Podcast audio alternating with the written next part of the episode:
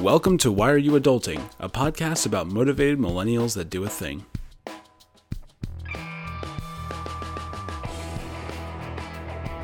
Welcome to Why Are You Adulting, a conversation about motivated millennials that do a thing. Jason here, super thrilled to talk to you guys this morning. And today's episode is sponsored in part by JSO General, an eBay store that sells everything in general. And relevant to today's episode, JSO General uses recyclable materials in just about every single order. Um, a lot of the boxes that you might get from this store are either already recycled or they're perfectly um, able to be recycled in your house uh, for any kind of things that you might need to ship out to somebody or just for any kind of general cardboard uses of any kind. So today's episode is all about activism. It seems to me that a lot of people are baffled by how much millennials care about activism.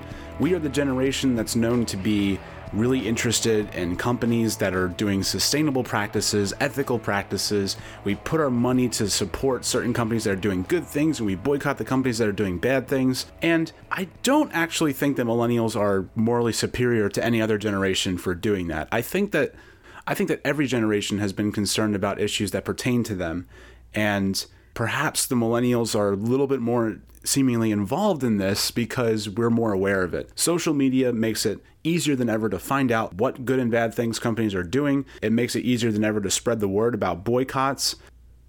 Like, millennials are not the first people to do this kind of stuff. We all know about the Boston Tea Party and how the American colonists would boycott certain British goods because they didn't want taxation without representation. I think it's good that millennials are interested in activism, but I think that the way that we approach it could use a lot of improvement because the way that we approach persuasion when it comes to activism is not as effective as it could be. I'll give you an example.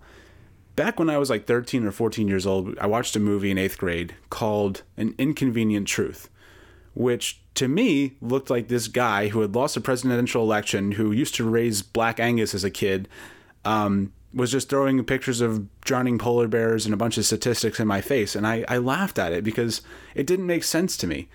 I was like, how does this all apply to me? The world is getting warmer? Well, I hate the cold, so that's a good thing. I don't care about polar bears. I'm in Delaware. Like, why do I.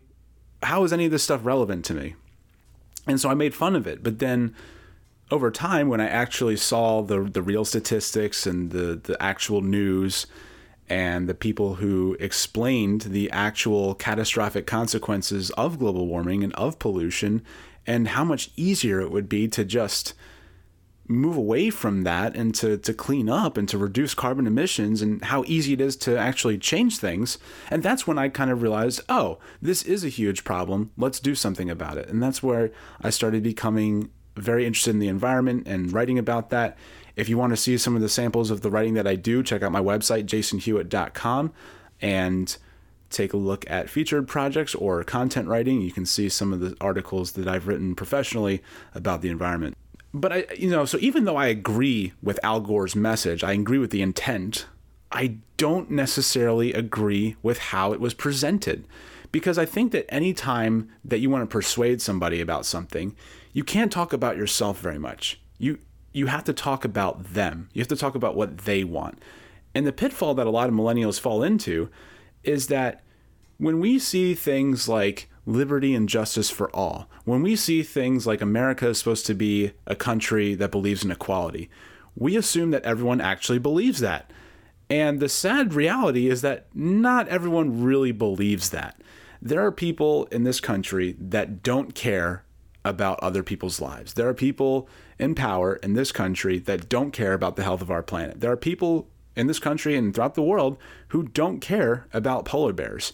And it could be because of corporate greed and they just don't care about, you know, empathy. Or it could be something like a, a family in, a developing country that needs to feed their families, so they do cut down the rainforest and try to raise some crops on that land because they have no other alternatives. So I think that understanding the complexity of those issues and that there are different people who want different things. It would be best for us, in order to get what we want, which is a healthier planet in this case, to talk to people in a different way about how to change what they're doing. So, in the case of the environment, who is really at fault here? I would say it's pretty safe to say that big industry like the oil companies are at fault. Like they're the ones who are fracking and digging and spilling oil all over the planet. Um, and oil and the burning of fossil fuels is what is overwhelmingly contributing to the amount of greenhouse gases in our atmosphere. And there's an alternative to this too. We've discovered that it is possible to have electric cars. It is possible to generate solar energy. It is possible to have an excess of solar energy where California has to pay Arizona to take power off of its grid because it generates too much solar energy. We've discovered that it's possible for wind energy.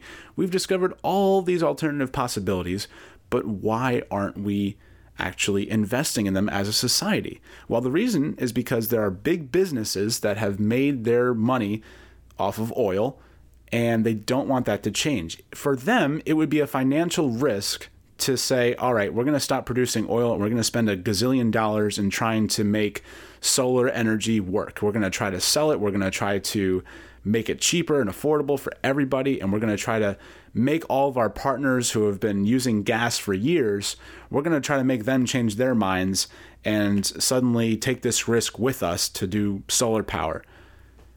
They don't want to do that because they might lose a lot of business, like catastrophically so. If someone were to take that risk, even if they had all the money in the world to do that, they're not too big to fail. And, and they, they don't care about the planet. They, they care about staying in business. They care about making that profit. And what boggles my mind is that if it, if we want the oil companies to stop producing oil, we've already told them and made them very much aware that climate change is going to have catastrophic consequences for the future of our planet and our children. And they don't care. They clearly just do not care. They, they've spent more money trying to deny these facts than they have been ever trying to invest in alternative energy. Now, here's the thing if we changed our tune and we said, hey guys, there's an opportunity that's never been had before. You right now lead the oil industry, but if you invest in solar energy, you could become a pioneer in this new form of energy, and then you could beat out your competition by getting ahead in this race. If we change our tune and start pitching that kind of alternative to these companies, then they're going to listen because their motivation is money. Their motivation is not saving the planet like ours is. Their motivation is making as much money as possible, beating out their competition. But there's also ways to do that and so they get what they want and we get what we want. So I think if we if we take that approach with everything, then I think we'd be a lot more effective at persuasion overall. Again, this is the kind of stuff that I write on my website um, which I guess is today's other sponsor video. So if you want to see how I do that with a lot of the articles that I write, please feel free to check out jasonhewitt.com. And in everything that I write for the environment, I really do try to show how it's not just good for the planet, but it's also good for us as you know people, um, as a society, the economy, everything. I try to take all angles possible to show why it's beneficial because I think that's ultimately what gets things done when it comes to activism. That's what Rachel Carson did in Silent Spring. It wasn't just about the things that were important to her, which was the wildlife. She was a marine biologist, and her thing was protecting the wildlife. But she understood that there were farmers at the time who were using these pesticides that were destroying the environment because they needed to protect their crops. They needed to make their money. So she showed them look, guys, if you take the uh, a natural predator to handle the caterpillars that are eating your crops like birds if you introduce birds not only do they kill more of the pests but they're cheaper. And they're they keep coming back every year. Like every season the birds will come to your field eat all your caterpillars and then you don't have to spend any money and it's more effective. And they were like oh yeah let's try that. And another thing she did was she showed a story about this family who moves into a house and they have a, a, a dog and they have a young toddler.